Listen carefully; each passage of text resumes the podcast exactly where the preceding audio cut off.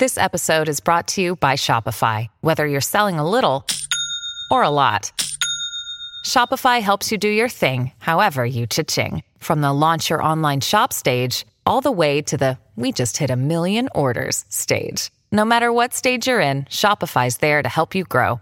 Sign up for a $1 per month trial period at shopify.com slash special offer, all lowercase.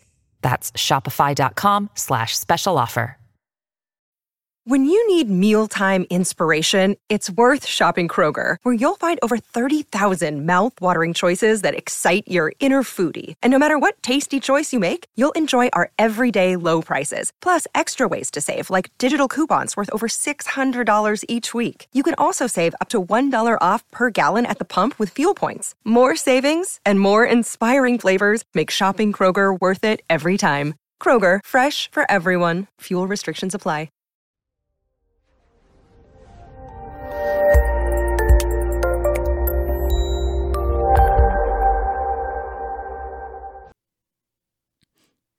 I'd like to welcome everybody to today's presentation on mindfulness and self regulation for children and adolescents. I'm your host, Dr. Dawn-Elise Snipes.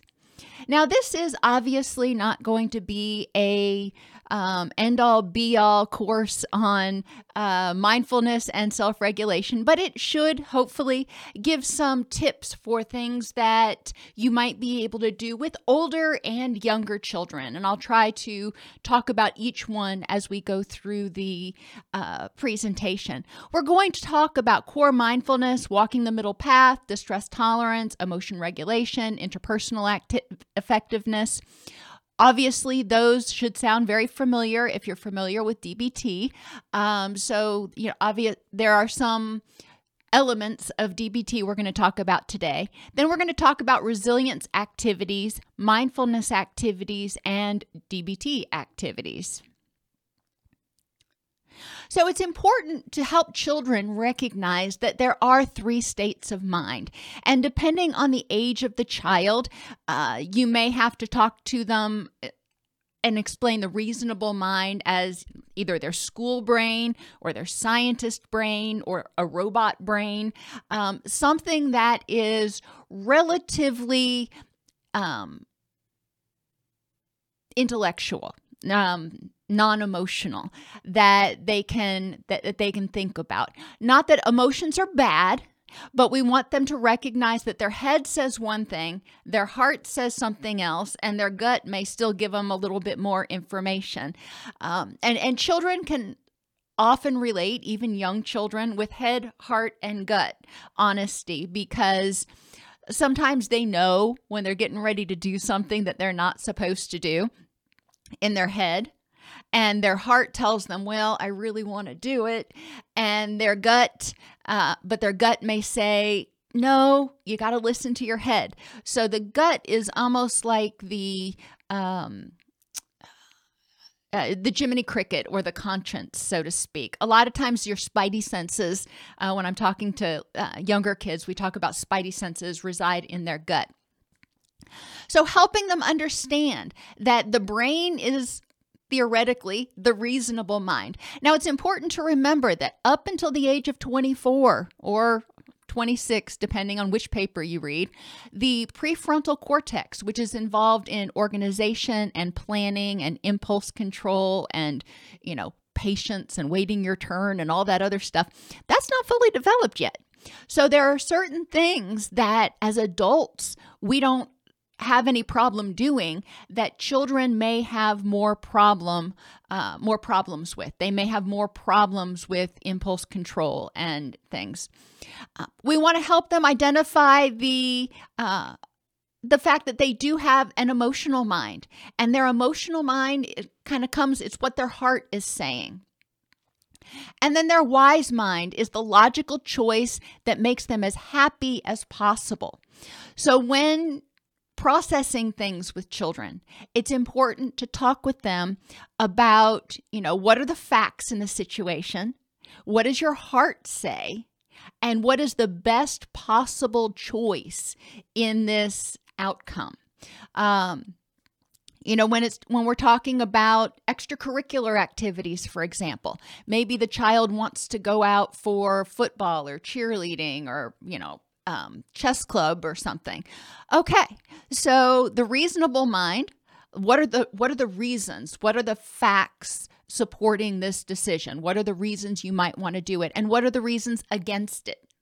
You know so let's look at the information for and against doing this right now. And I remember going through this with my son uh, when he was enrolling in uh, college for the first time, whether or not he wanted to be in the honors program. And he made a list of the pros and cons of joining the joining the honors program. And then we had to talk about, you know, what does his heart tell him to do? What is what does he want to do? You know, based on the information that he has. And then what is the best possible choice for him in this situation at this point in time?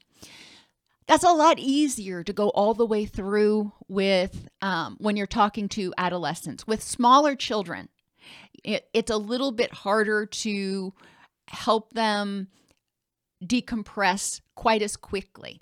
Uh, but it's possible. The key is teaching them effective distress tolerance skills. So when they are upset, they're in their emotional mind, and we can acknowledge that. You know that you're really upset right now, and you're you're in your emotional mind or you're in your heart mind. So you know what can we do to help you feel more in control of that? with wise mind skills in order to help children try to figure out uh, what needs to be done and the facts in this situation. We want them to er- observe, describe, and participate. And this all comes out of DBT 101. Encourage them to be a detective. And a lot of kids like being detectives. Um, a lot of their shows, like uh, I don't know if Dora the Explorer is probably not even popular anymore. Uh, my children are much older now. But a lot of the cartoons that they used to watch involved being a detective. So finding the facts in the situation and identifying the whole situation. Have them name their experience. You know, if they are scared about it, if they are excited about it, if they're confused, encouraging them to uh, name what they're feeling you know, what their emotion is, label that emotion and why. Name their experience. And then participate by being actively involved in the moment. So if they are anxious about a test they've got coming up, they're naming their their experience. Being a detective, we want to look at why are you anxious about this test? What things are making you anxious and what things might support the fact that you got this. You know, let's look at um, all of the information, not just all of the reasons for your anxiety. And then encourage them to be actively involved in the moment. And I'll give the example of, of my daughter. She is, bless her heart, she is a little driven critter. And uh, she's trying to get into her upper division right now and she's really stressed out about it and we had this discussion at the dinner table the other night and i asked her to name name her experience tell me what was going on. And she said that she was stressed out because she was afraid she wasn't going to get into upper division. Okay. So I validated how she felt. You know, we want to go back to consistency, responsiveness, attention, validation, empathy and support um, for craves for um, improving our relationships but I had her name that experience, validated that experience as one she's having. And then we looked at the information for and against her fears and, you know, I said, What are the things that could keep you from getting into upper division? And her boyfriend was there. And it was kind of funny because the only thing she could come up with is my GPA won't be high enough. And before I could even say anything, he's like, You've got a 4.0 going into this. I'm not sure you can't get any more than a 4.0 at the school that she's at. Um, so he was su- kind of supporting the facts that, you know, that was in existence. But then we talked about, you know, worst case scenario. You know, if it doesn't happen you know acknowledging that her fear is there you know what is what is she concerned about? We played through the whole tape you know if she doesn't get into upper division then she won't be able to figure out what she wants to do for a career and then she's not going to have a job and you know she just she spirals. Um, so we wanted to play that out and then look at the talk about what are the facts in the situation that was the observe what does she have control over in this situation and in this particular situation it was continuing to do her homework and you know volunteer work and talking with uh, her professors and making sure that she's, you know, showing up and doing what she's supposed to to um, so she can get good recommendations. So that's in her control. And what is the probability that if she does all those things that are within her control, that she's not going to get into upper division?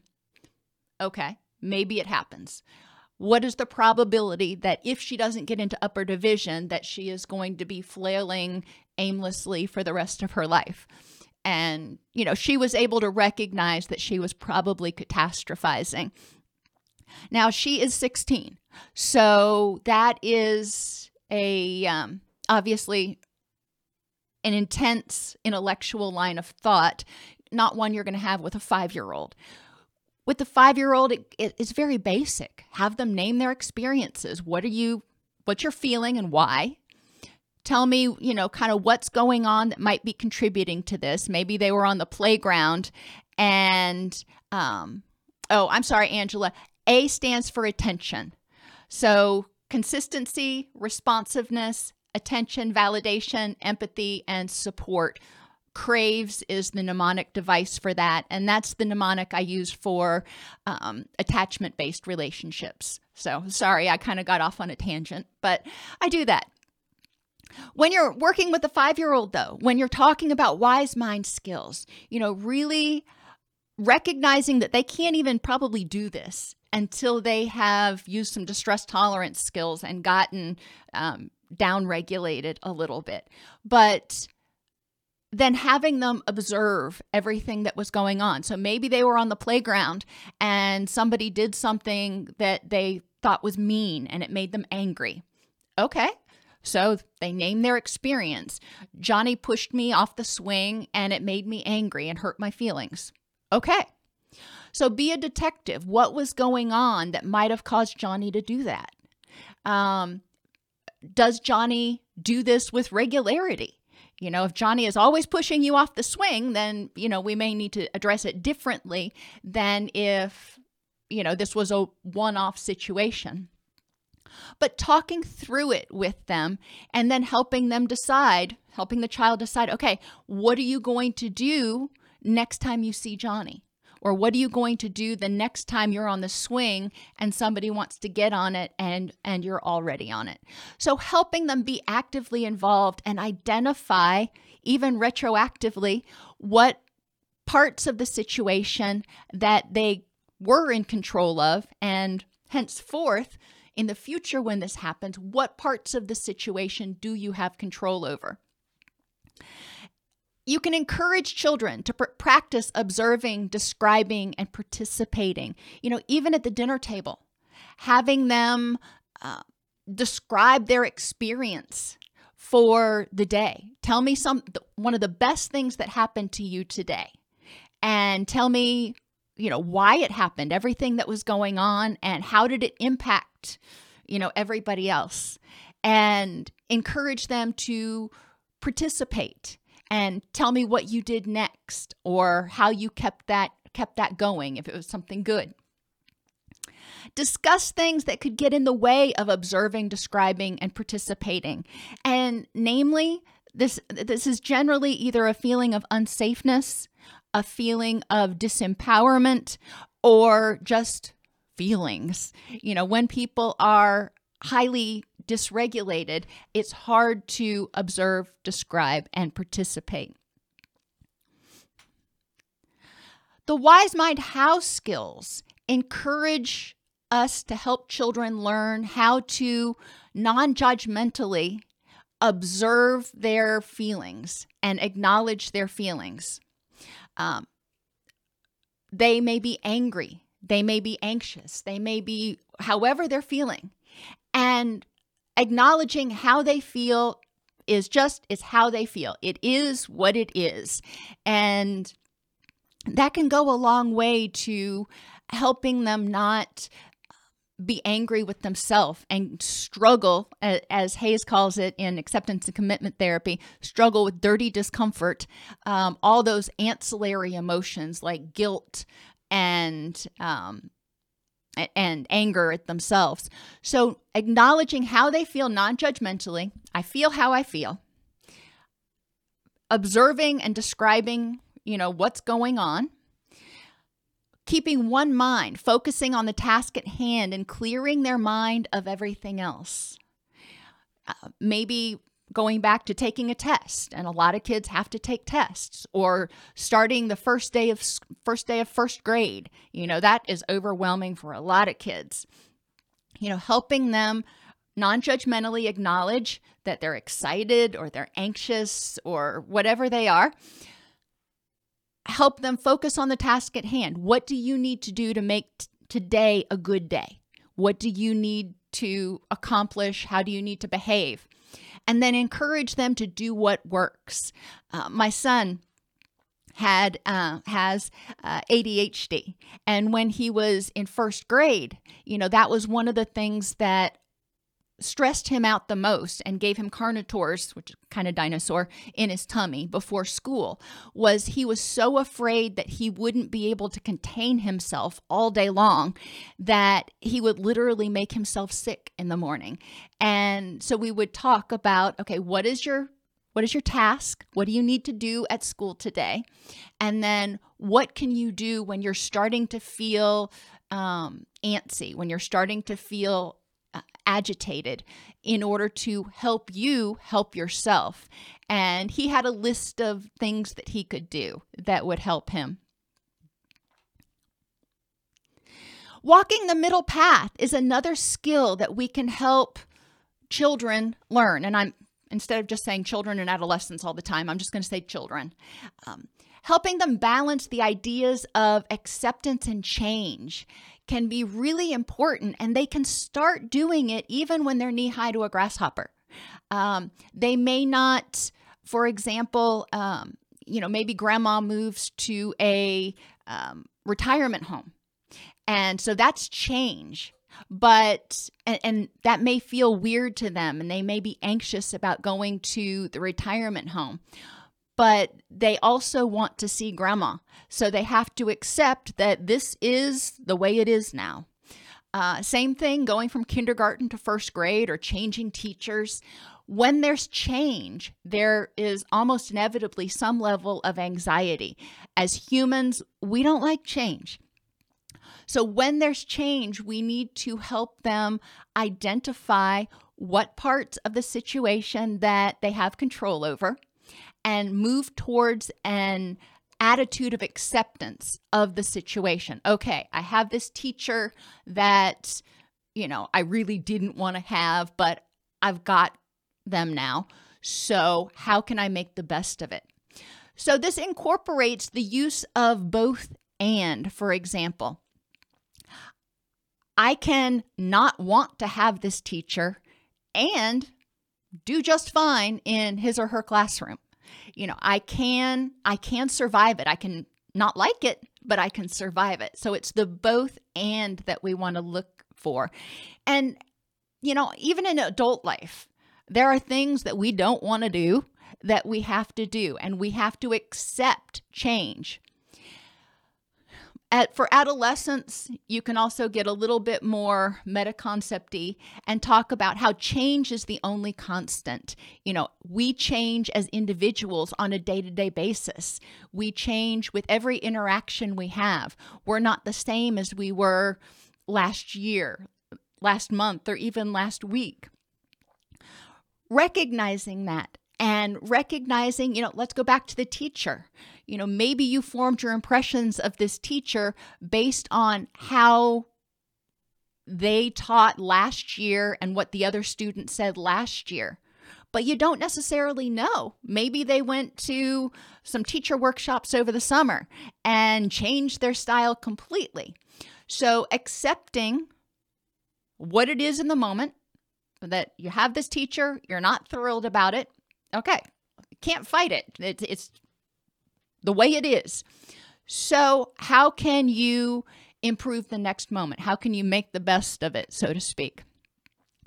We want to validate what's going on through active listening and with children.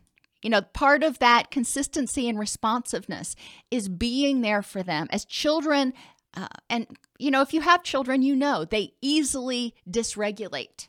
And it can be with anger, fear, um, or even excitement. They get excited and it's zero to 500. You know, it's just wide open for a lot of kids. And, you know, with happiness, that's often okay.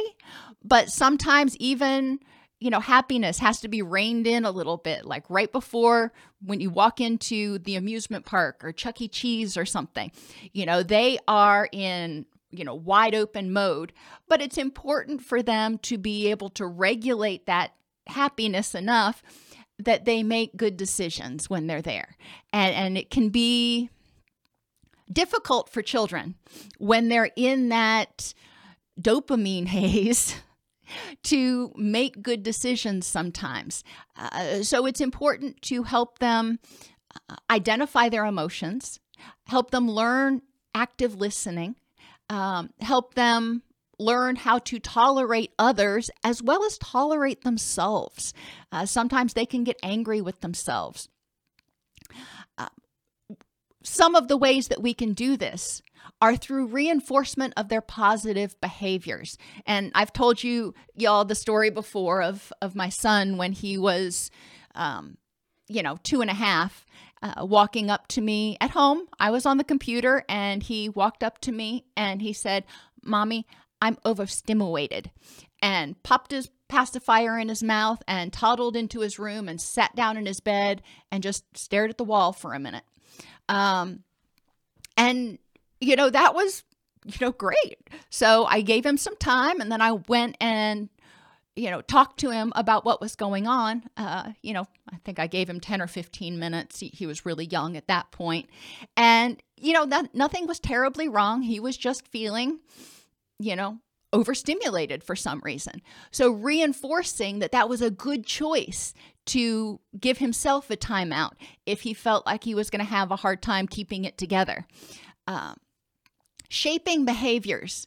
You know, acceptance can be difficult and altering our behaviors to adjust to change can be difficult. So it's important to set goals for children of successive approximations.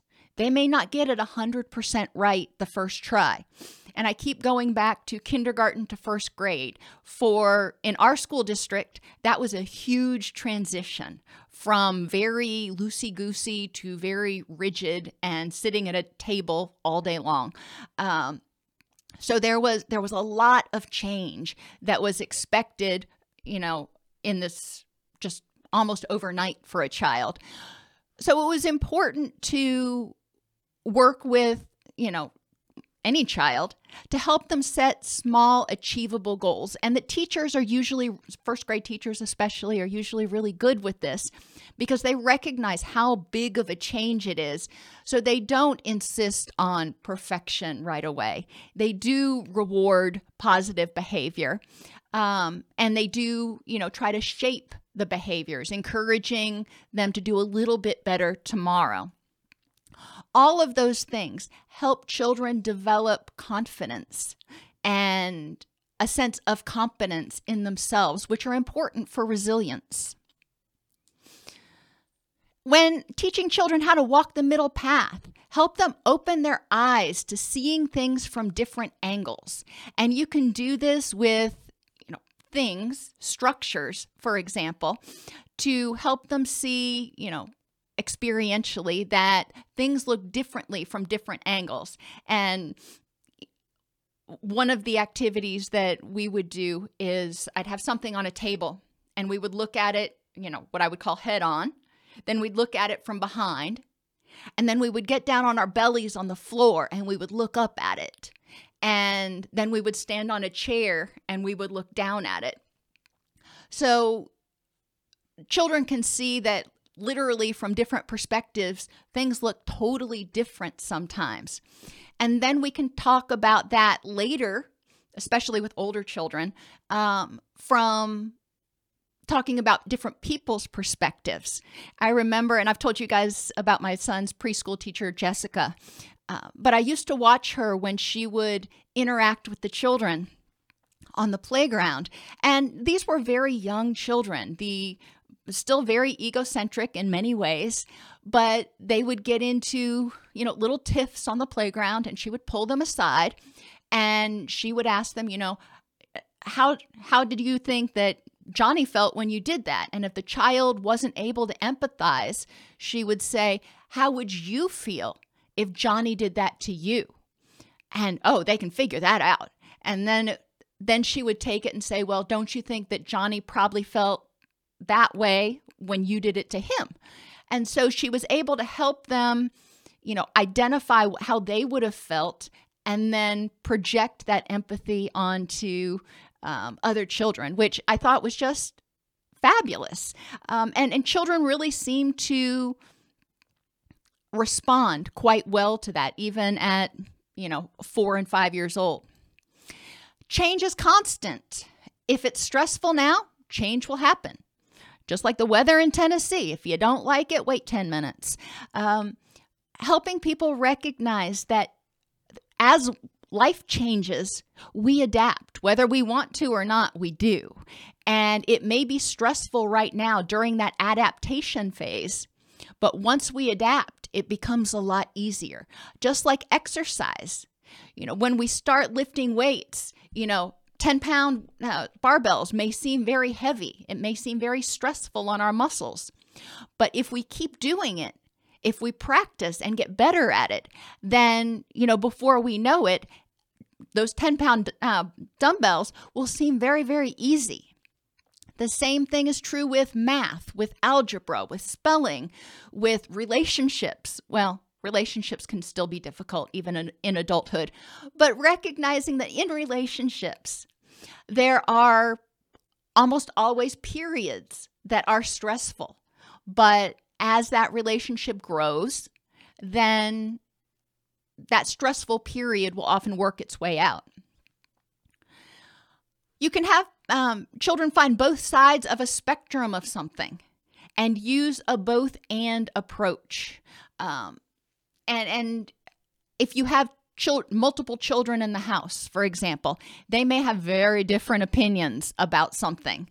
So you can use a both and approach. Maybe it's movie night at the house, and one person wants to watch horror, and another person wants to watch a Disney princess movie.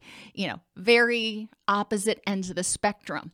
So, how can you walk the middle path? What's a both and that can happen? Um, how can you compromise and make it work for you? Um, and, you know, Disney zombies doesn't actually exist. So that doesn't work. But, you know, for in our household, when we would want that to happen. Interestingly enough, my daughter is the one that is, you know, way into horror flicks, and my son absolutely hates them.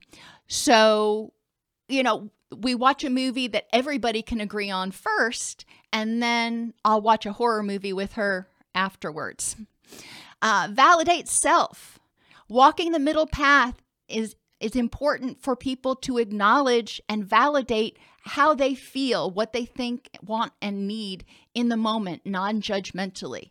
If they are grieving or they are upset about something or they're anxious, acknowledging how they feel and saying, This is how I feel right now.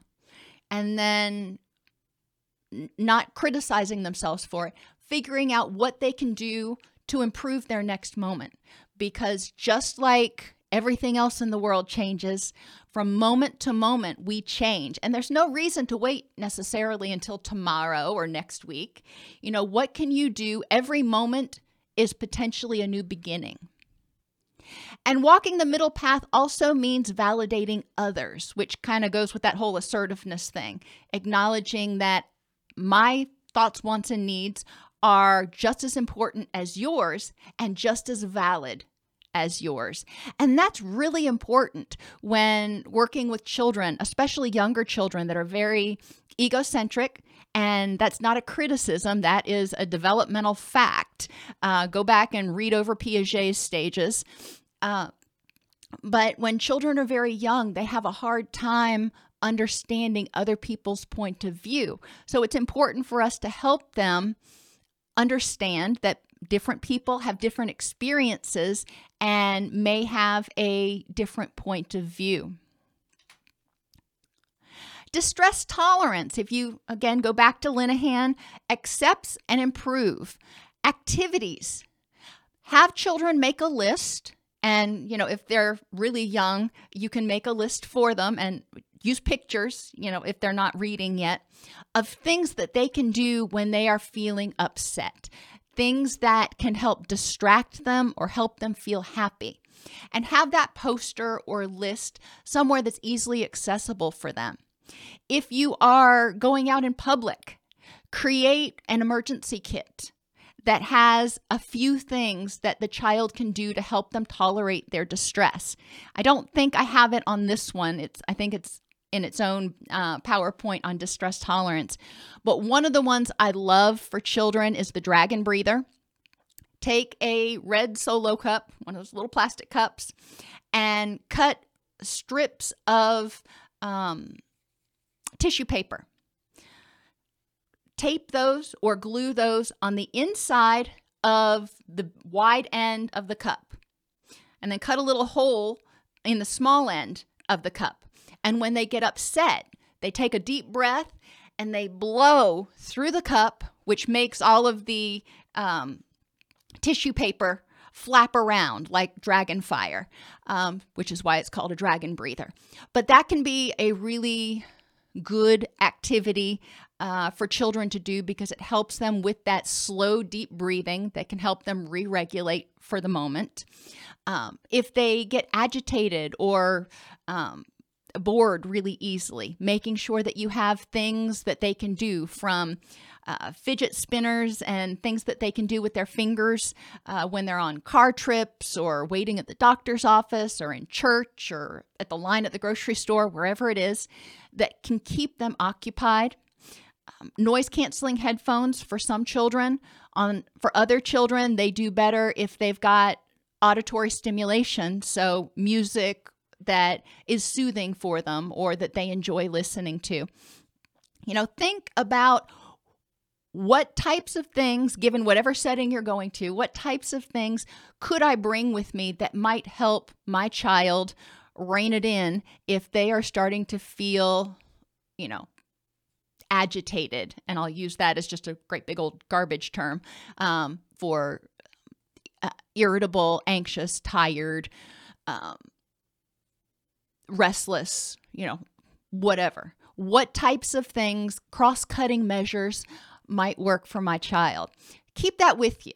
Pack it, pack a bag like that, keep it in the trunk of your car or, you know, somewhere in your car. So wherever you go, you've got it handy with you.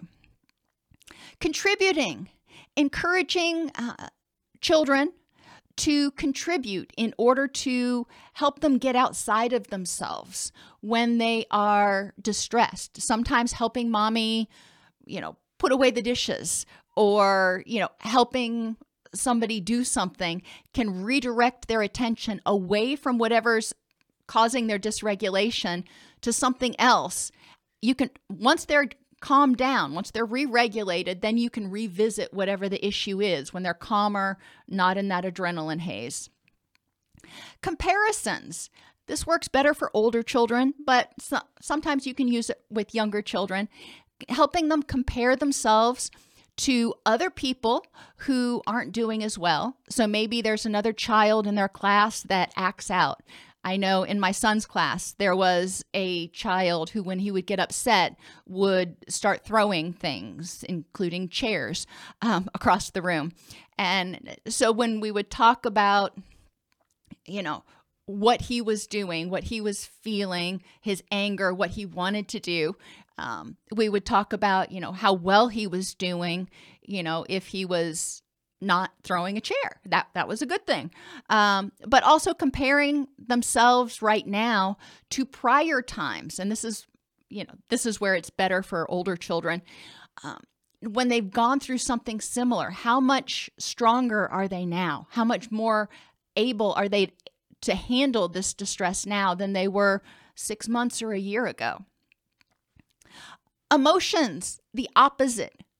Making a list and having things available that can help elicit the opposite emotions, whether it is Pinterest or TikTok. I don't really like them, but my daughter is always on them and always sending me these adorable videos. So I know there are good nuggets in there.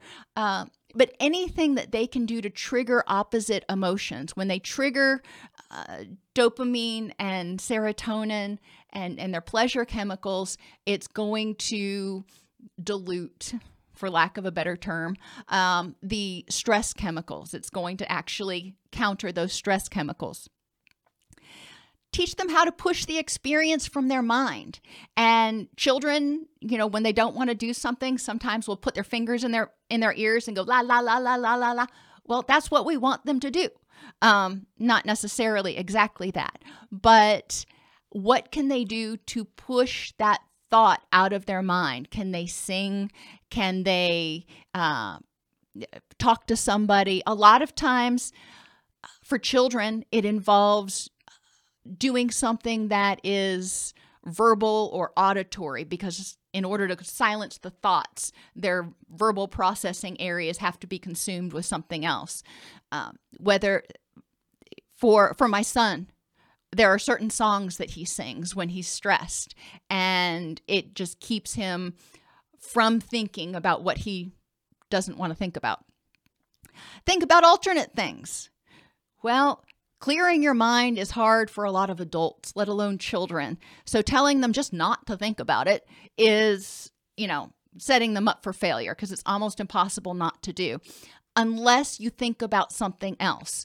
So encouraging them to redirect their attention to positive things that they can think about. Um, if they're anxious about a test that's coming up or they're anxious about a doctor's appointment, you know, get them talking about going on vacation to grandma's house this this summer or um, what they're going to do this afternoon or what they want for dinner. Have them think about anything else that can distract their attention for the moment so they can re-regulate. And the final um, clue is or thing that we can do, fi- final intervention, is sensations. Um, and remembering that intense sensations like splashing water on your face or doing 15 push ups can distract you, yourself from the uh, from the current distress and you know going to what you're saying about mindful processes rather than distraction it's important for children to be able to develop a range of tools, and we'll talk about mindfulness exercises in a few minutes. Develop a range of tools to de- deal with intense emotions. And sometimes being mindful and in the moment, especially if it's something that they can't control, like they're in a fight with their best friend or they've got a test coming up in a week, um, mindfulness might not be completely effective for them. Additionally, if they are already completely dysregulated, they're going to have to um, re regulate in order to be able to be mindful because they're already spiraling. So it's important to help them um, get to a place where they can get into their wise mind and be mindful. But when people are dysregulated, it's really difficult to be completely mindful. Teach children how to self soothe with the five senses. Uh, what are five things that you see? Four things that you hear? Three things that you smell? Two things that you can feel? And one thing that you can taste. I don't always do taste with children because I don't want them to go around and try to taste something. But encouraging them to focus on the five senses brings them back to the moment where they can start becoming more aware of what's going on as that adrenaline clears and they can be more um, more present. You can have them go through and make a pro and con list you know um, what are the benefits to making it through the current situation and, what are the benefits to not pushing through the current situation you know? Maybe you know dropping out of school so they don't have to take the test. You know you can look at either thing? Or what are the benefits to asking somebody out on a date versus not asking somebody out on the date? And you can have them go through those activities to figure out how to make their uh, pro and con list. You can have them imagine a relaxing place. They can often do it uh, you, you can narrate it for them but a lot of times it's really helpful if they create their own relaxing place, whatever it looks like. It can be on a spaceship, it can be with the dinosaurs, wherever they want it to be. Have them, they can either narrate it to you and you can write it down. This is especially true if they're little kids, but you want to have them identify as many things as they see. And I usually try to do five. Um, to start out with, what are five things that you see in your relaxing place? What are, you know, four things that you hear? And go through that. So it's a multi-dimensional sort of immersive experience. Uh, as you write that down, if the child narrates that, um, write it down and then you can record it for them. So you are helping them with that guided imagery in the future. That can be a great thing to include in your emergency pack. For uh, older children, they can write it down and record it themselves. Uh, for children that are in the middle or children that just really aren't into the whole writing and recording thing, they can make a collage that um, represents that relaxing place that they can look at, that they can focus on uh, when they're stressed out if they are if they have a mobile device once they make the collage they can take a picture of it. So they have it with them and they can um, visually focus on that when they need to take a mental break. Meaning is another technique. Helping them uh, identify times when they've survived similar situations. Uh, for older children we do i have them do a courage journal.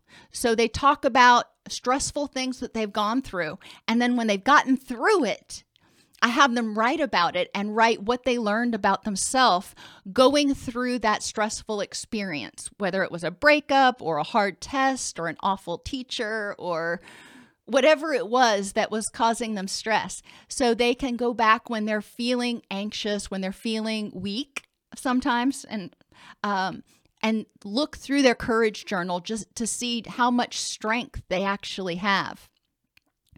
They can also create meaning by identifying what's important in their life. Um, and again, scrapbooks can be great here, lists. So they have a visual representation, either in words or in pictures, of the things that are important to them that they can review when they're feeling stressed out. So it can help them get perspective when something happens. You can say, okay, in the big scheme of things, you know, based on all the things that are important in your life, how does whatever this is that's stressing you out, how does it impact all of those things? You know, helping them recognize that a lot of times there is stress in our life and we'll have to deal with it but there also is are things that are really important to our in our life that whatever this is over here really isn't going to impact that much. You know six months from now probably won't matter. Um, i avoid saying that to children because um, as an adult i can look back on things that were a big deal to me when i was 13 and you know i couldn't imagine it ever being not a big deal. And now at 50, I'm looking back going, oh boy, that that was that was nothing. Uh, but that's because I've got you know 40 37 more years under my belt now whereas children just don't have those experiences yet so it may seem like it's going to hurt forever prayer relaxation exercises this can be yoga tai chi stretching painting anything that helps the child feel physically and cognitively relaxed whatever they like to do um, one thing in the moment, we already talked about that, encouraging them to focus on one thing at a time instead of getting overwhelmed about all of the homework they've got to do. Let's just start out with biology or history or whatever the child wants to start out with. Focus on that, get it done, then move on to the next thing. And teach them how to focus and be mindful to cope with feeling overwhelmed. Um, and you're right, Pat. A lot of these things can actually be done as a family, which is really awesome. Um, help them figure out how to take a mental or physical vacation. Uh, sometimes they just need a break. So, what does that mean? What does that look like to them? Um, if they're feeling completely overwhelmed, how can they take a mental vacation? Maybe it's reading a book so they can get into a fantasy world. Maybe it is painting what is it that's going to work for them? And encouragement is the E in improve. Um, encourage them to identify and keep a list of helpful statements about themselves and others so they can provide themselves encouragement. But it's also helpful if we provide, as their caregivers, um, if we provide encouraging statements that they can also look back on so they can hear instead of having a critical inner voice they hear that encouraging inner voice that goes you've got this you know it's tough i know it is you know it feels like it'll never end right now um, i'm here i'm i've got your back and you've got this so they can hear that voice over and over again radical acceptance is another um, skill that we can help children learn that life can be tough. And you know what? Sometimes you're right, it isn't fair. And we can acknowledge, we can validate that feeling, we can empathize with how frustrating it is when things aren't fair. Um, and then we can help them figure out how they can live in the end. You know, some things aren't fair, some things can't be changed. How can we accept that whatever that is, is, and have a rich and meaningful life? How can I accept that, you know, grand, we are moving, you know, away from all of my friends to a whole new state because dad got transferred? You know, I don't like that. How can I accept that and have a rich and meaningful life? Doesn't mean you have to like it. Um, and and that's really true with a lot of uh, children. You know, they don't. There are a lot of things they don't like, but they figure out how to accept that some things can't be changed and identify the parts of it that they can. Um, when they move, you know, they make they eventually make new friends and get reestablished. Um, and, and that's a process that they have to go through.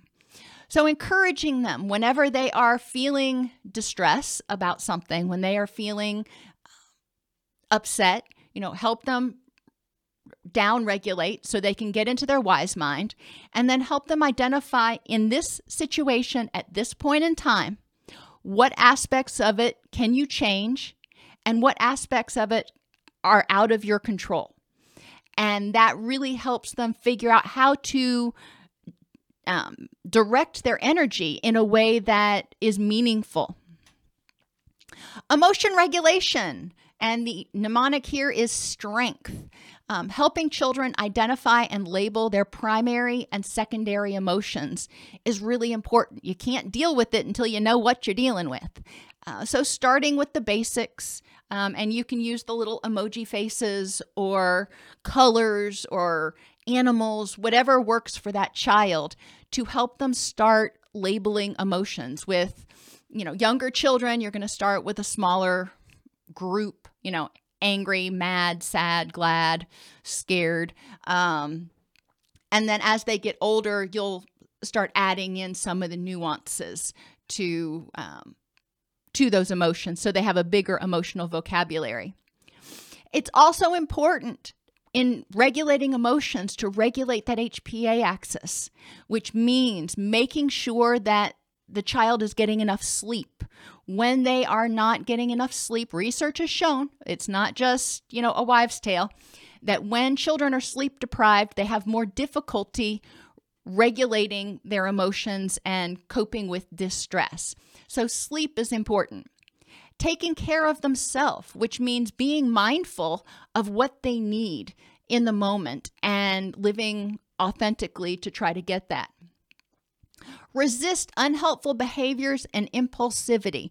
And this is super hard for children and adolescents, but encouraging them to identify ways that they can try to resist unhelpful behaviors like yelling or hitting or biting or, you know, anything else. Exercise. Exercise is great for increasing serotonin, releasing endorphins, reducing cortisol levels, and just keeping the child's cardiovascular system healthy. Uh, nutrition the child's body needs the building blocks in order to make the neurotransmitters that can help them feel happy, that can regulate their immune system, that can keep their gut healthy, keep their vagus nerve all happy and communicating with the brain, and keep their neurotransmitters and hormones in balance. G stands for gain mastery. When children have a sense of competence or mastery, then it is often easier to regulate their emotions. And they can gain mastery in their emotion regulation, um, and they can also gain mastery in other aspects in life. But with children, this often means setting what I call micro mastery goals. What can they do, you know, in a day, or what can they do in this situation? and then building from there, not expecting them to learn something and do it henceforth and forevermore, but to start trying to do something new and getting a little bit better each time. Take time for yourself.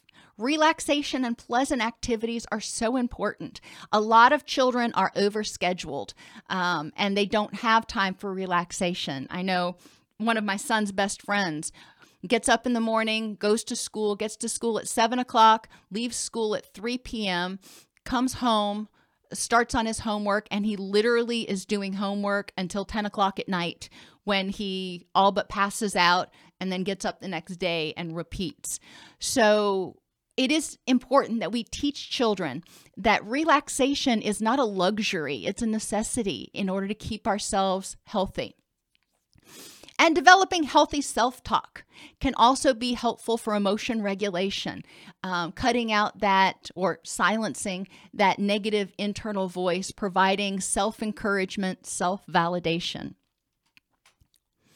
Interpersonal effectiveness. Cheerleading statements are always helpful, helping people develop their own personal mantras that can encourage them and keep them going even when it gets tough. Uh, Linehan came up with the mnemonic Dear Man. So, when working with or interacting with other people, encouraging people to communicate by describing objectively what's going on, expressing their feelings, asserting their wants and needs, reinforce um, tolerance and and compromise by trying to create a win-win Maintaining a mindful focus on the present. This is not time to bring up a litany of done me wrongs or talking about what the person's going to do in the future. Focus on the issue at hand and talking about that. Appear confident and be willing to negotiate. Another mnemonic that she has is fast. Fairly treat others. The golden rule and, you know, we can use this with our families. Um, apologize when you make a mistake, but not for being you. You know, we are who we are, and we are all individuals with our own thoughts, wants, and needs. Children shouldn't have to apologize for who they are, but sometimes they need to apologize for things that they do. Stick to values, what's important to you, and encouraging children to reflect when they get upset, um, to go back over um, what's important to them and how this matters for them. Tell the truth is the T. Um, and it's important to encourage children to tell them tr- tell the truth not only to other people but also to themselves. With resiliency, there are 6 C's: coping, character development, competence, confidence, connection and control. So with cope when we want to help children be resilient, we need to help teach them coping skills teach them how to be mindful of what's going on. You know, that goes back to, you know, observing and describing the situation and participating in the moment. Acceptance, you know, that's that's a difficult tool, um, but accepting those things they cannot change and developing problem solving skills. Character development. When children have a, and anybody has a strong sense of who they are it's easier in many cases to be resilient if they have a uh, solid belief in, you know, what they, a solid awareness of what they believe in and their values and have, you know, uh, support for that. Setting competence through micro mastery goals. We are more resilient if we believe that we actually can do, if we feel empowered to handle challenges when they, they come our way. But the only way to feel empowered is if we have experienced similar situations or had to deal with things before and felt successful, felt that develops our sense of competence and confidence. If we feel like we know what we're doing, uh, then we feel like we can handle more things. We can feel like more competent and confident in dealing with life on life's terms. Connection is helping people recognize, children recognize who is there to support them and what their resources are. They're not expected to deal with everything on their own. They've got help. They've got people who love them. They've got resources that are available to them. And that's a huge part of resiliency to help people get outside of their own mind and recognize that they've got a safety net, they've got a support system. And control through purposeful action, mindful awareness of what is within their control, and goal setting. When children start to feel a sense of control and confidence and competence, it increases their feeling of safety. They feel like they can protect themselves and they can deal with whatever life throws at them.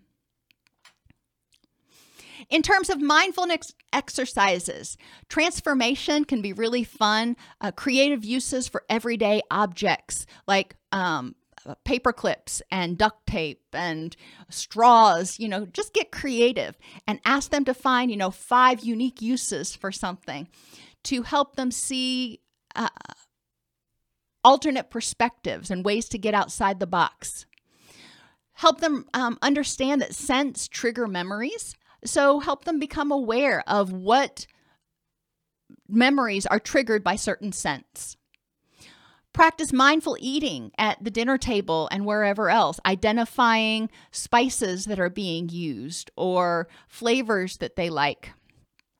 You can put a blindfold on them and have them identify, you know, what they notice in the room, you know, for 3 minutes while they're blindfolded. What are all of the things that they notice? Name four things that they see, four things that they hear. We already talked about creating that relaxing place. Um, having a distress hat can be um, a fun activity. You take a hat and things that are stressful to the child um, or to people, you put them on cards in the hat. The child pulls a card, reads whatever the distressful thing is, and then you talk about how to cope with it. You can do an emotions collage. So they are representing um, the different emotions which helps them get in touch with you know what does happiness really look like what does sadness look like to me Nature observation is just mindfulness 101. Have them with open awareness, notice what's going on. You can have them hold ice, which is one of those sensations that we talked about, um, and and notice how it feels. Um, and if you don't want to go with ice, you can do a cold cold water bath because ice can be kind of painful. But have them notice how it distracts their attention, and it's hard to think about anything else when they're holding that ice. Create a self esteem envelope. Um, everybody in the family has an envelope. And each day or once a week, um, everybody in the family uh, adds a compliment of some sort, something that they appreciate about that person to their self esteem envelope. So at the end of the week, if there's four people in the family, they have four little slips in their in their self esteem envelope. You can have them write a movie about their life or do feeling charades.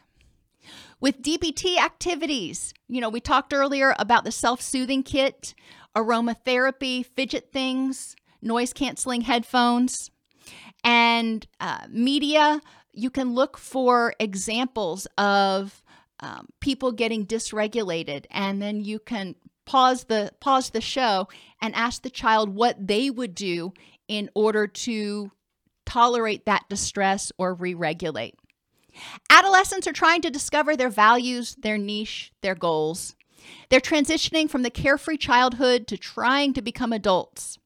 And the prefrontal cortex is still not fully developed. Adolescents almost always have a low to moderate level of stress, making them more vulnerable to emotional reactivity.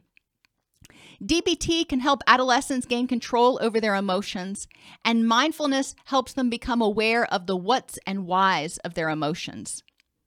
Most adolescents prefer indirect approaches to learning skills. Instead of having to read a book, they actually prefer to do it um, or, you know, see it. Through skills groups, adolescents can acquire new skills, relate them to something they know, practice them in a safe environment, and come to the awareness for themselves why these skills are helpful. And you can do skills groups at home with the family. All of these activities, though, need to be processed and brought back around to how they can be generalized in the real world.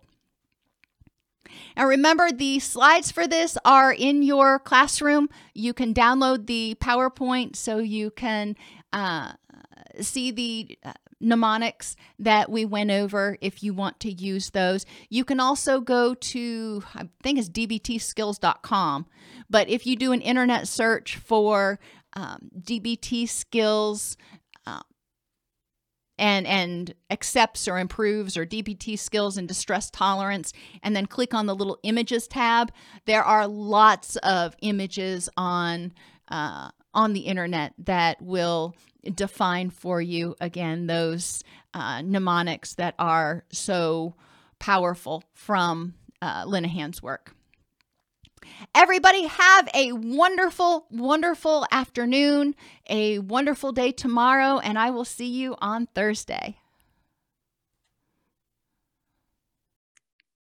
If this podcast helps you help your clients or yourself, please support us by purchasing your CEUs at allceus.com or getting your agency to sponsor an episode.